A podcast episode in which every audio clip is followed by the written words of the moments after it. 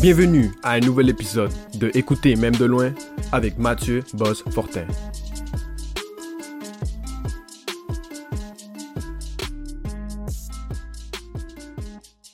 Miro, merci d'être au rendez-vous pour cette balado. Ben, merci à toi de l'invitation, c'est très apprécié. J'ai vu les images de ta prestation euh, euh, au stade olympique. Parle-moi de ça pour commencer. Quelle aventure, hein? Man, man. Quelle aventure! Ben oui, non, c'est sûr.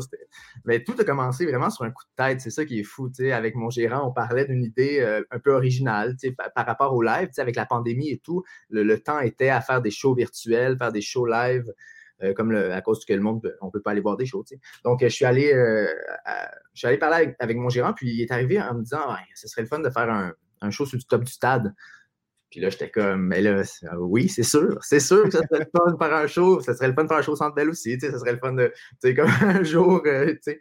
Mais euh, finalement, ça s'est concrétisé vraiment rapidement. Ben, les boss du stade à ce moment-là, quand j'étais là, m'ont dit que une des raisons pourquoi pourquoi ils avaient accepté aussi facilement, parce qu'eux autres, ils veulent que les artistes euh, utilisent le stade comme, comme moyen de, de faire valoir leur art, faire valoir, faire valoir la ville. Ils m'ont dit qu'ils voulaient que le stade euh, soit autre chose dans la décennie à venir, dans les temps à venir, qu'un peu la carcasse des anciens Jeux olympiques. De le, faire là-bas, c'était vraiment le fun. J'étais entouré de mon, de mon band, un band de feu. J'étais entouré d'une équipe incroyable qui était à la vidéo, au son aussi, au drone, tout le monde qui était là pour s'occuper que le, que le câble fonctionne, qu'il n'y ait pas de perte Internet, blablabla. Bla, bla. Euh, il y avait, c'est sûr qu'il y avait le stress parce que il y avait des grandes antennes sur le top du stade olympique qui créaient beaucoup d'interférences dans nos, dans nos, dans nos belt packs, puis dans, dans, partout dans, au niveau de l'audio.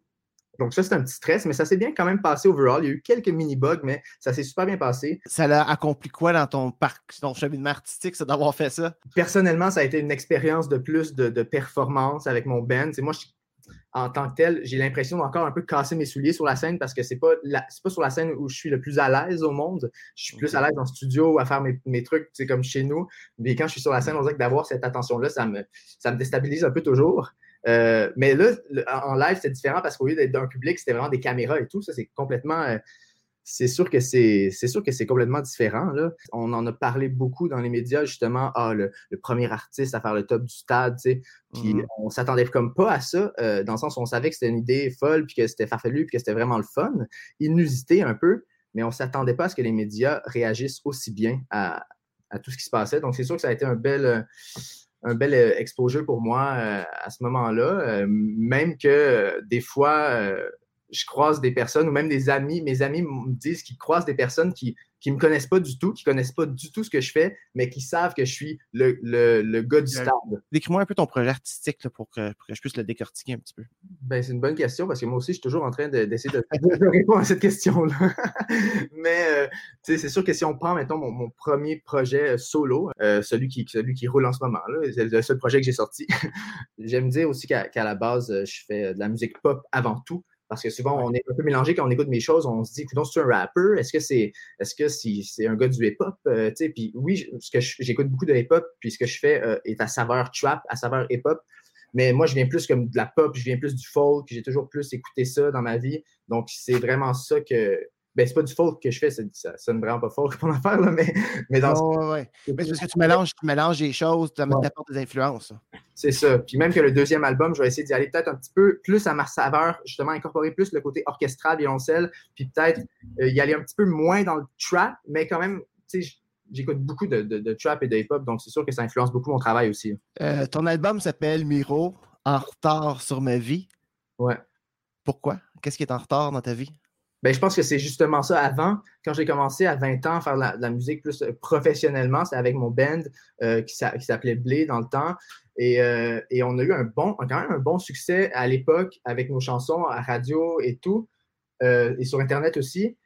Et à un moment donné, on a décidé de, de, de se séparer juste parce qu'on avait envie de s'exprimer musicalement de manière différente et tout.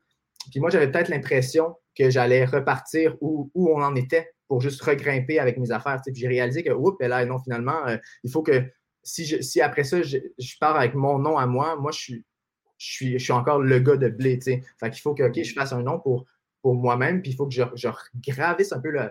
Il faut que j'aille remonter la, la pente de la base. Donc, mm-hmm.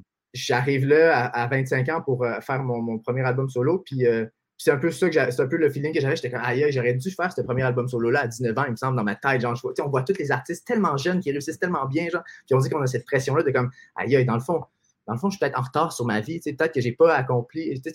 ce que je fais en ce moment, j'aurais dû le faire avant. Je te comprends tellement. je te comprends tellement. Mais en même temps, on n'est pas capable de faire certaines choses sans avoir vécu certaines étapes dans notre vie. Donc, il y a cette réflexion-là aussi qui se fait. Là. Euh, j'ai appris beaucoup de ça parce qu'en ce moment, je ne dirais plus ça de moi. Je pense que je suis complètement où je devrais être. Puis justement, comme tu dis, chaque personne a, son, a ses choses à vivre qui vont les mener à, certains autres trucs. Puis chaque chemin est différent. Ça, je pense que je l'ai bien compris maintenant. Là. hey, Miro, merci d'avoir été au rendez-vous.